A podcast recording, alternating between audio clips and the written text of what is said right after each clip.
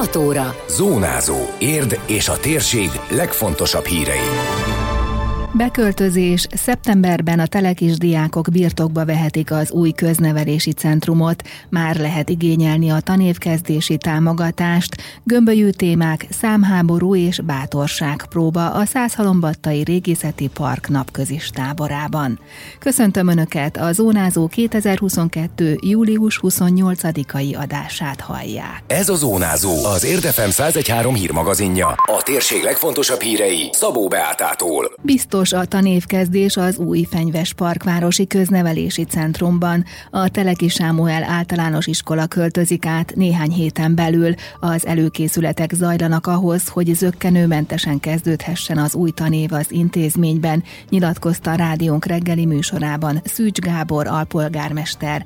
Az új komplexumhoz tartozik egy úszoda és sportcsarnok is, amit bárki használhat majd iskolaidőn kívül. Ismereteim szerint augusztus huszadika körül kezdődik az átköltözés a Teleki iskolából a, az új Fenyves-Parkvárosi Köznevelési Centrumba, és szeretnék mindenkit megnyugtatni, hogy ott fog kezdődni a, a tanév.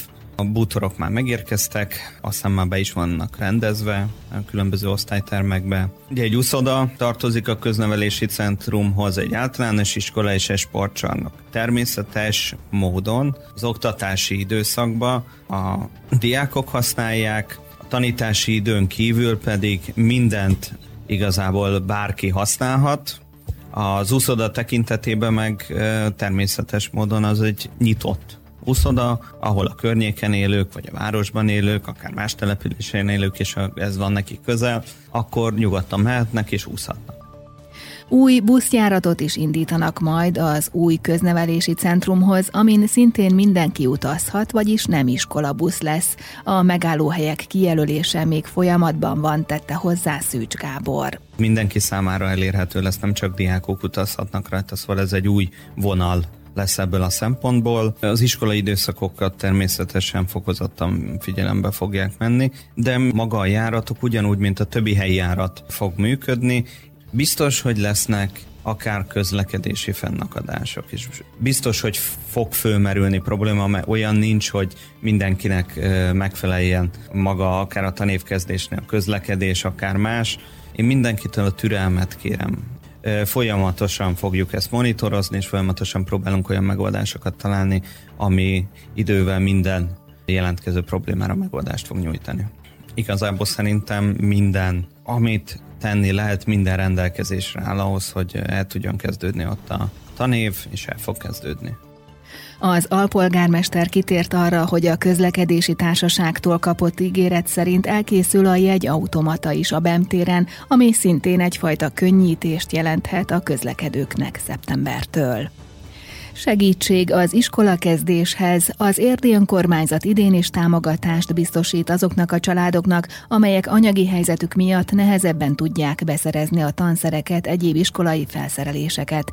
Mint a korábbi években, most is tízezer forintot lehet igényelni, azonban ügyelni kell a határidőre, mert aki szeptember végéig nem él a lehetőséggel, az elesik a támogatástól, emelte ki Vargáné Dunai Mónika, a polgármesteri hivatal humán szolgáltatás főosztály osztályvezetője. Nem változott egyelőre sem a jövedelem határ az igénylők számára, sem az az összeg, amit tudunk támogatásként adni. Tehát ugyanúgy, mint a tavalyi évben, száztizennégy ezer forint alatti egyfőre jutó jövedelem esetén kérheti egy család. Abban az esetben, hogyha a gyermeke vagy bölcsődei, óvodai nevelésben vesz részt, vagy nappali oktatás intézmény munkarendje szerint tanulmányokat folytat, vagy felsőoktatási intézmény nappali tagozatán tanul. A támogatás összege az idei évben is tízezer forint, ami pénzbeli támogatás, és a tanévkezdéshez kapcsolódó mindenféle kiadásra szabadon felhasználható. A kérelem benyújtásának időpontja viszont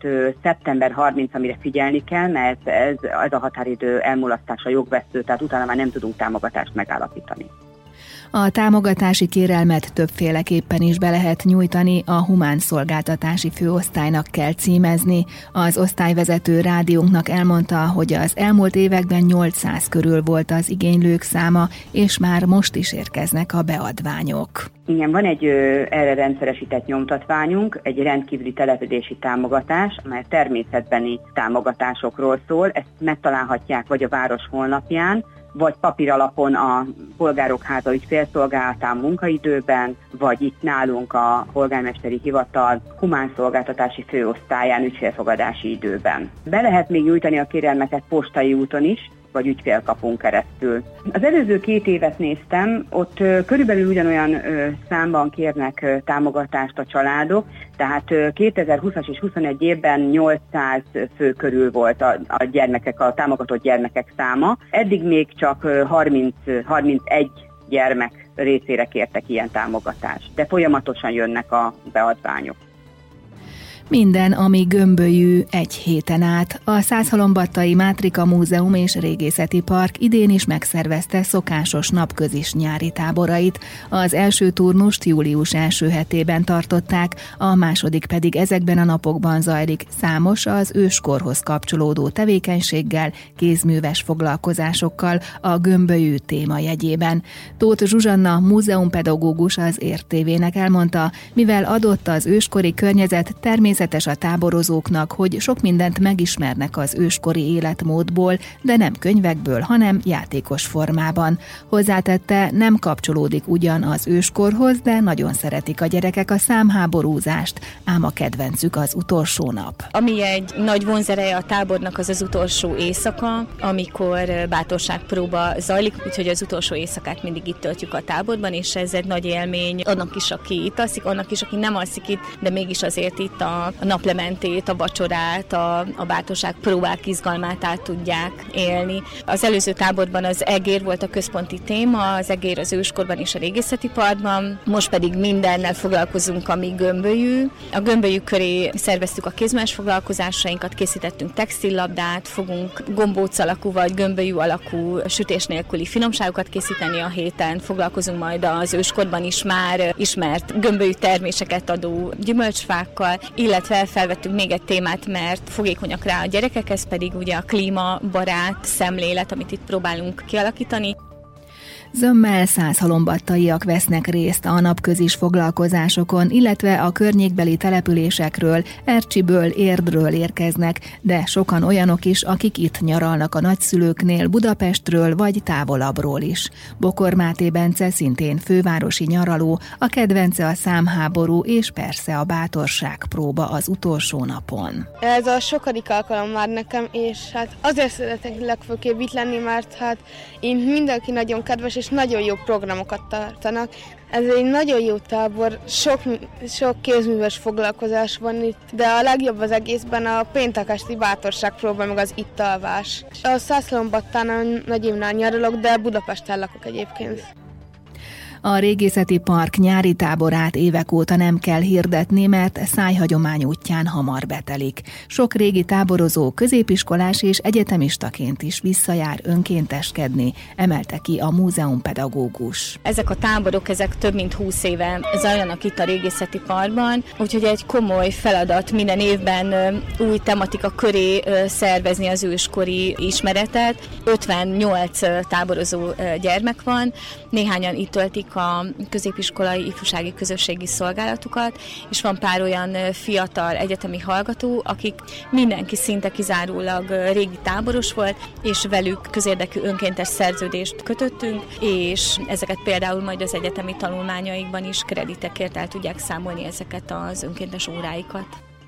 A hagyományos napközis táborok a héten lezárulnak a Régészeti Parkban, még egy Erzsébet tábort tartanak majd augusztus második hetétől.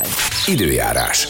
Ma is többnyire napos idő várható, kevés fátyol és gomoly felhővel, elszórtan előfordulhat egy-egy zápor vagy zivatar. A szél errefelé nem lesz jellemző, a legmagasabb hőmérséklet harminchárom fok körül ígérkezik. Zónázó. Zónázó. Minden hétköznap az Értefemen. Készült a Médiatanács támogatásával a Médiatanács támogatási program keretében.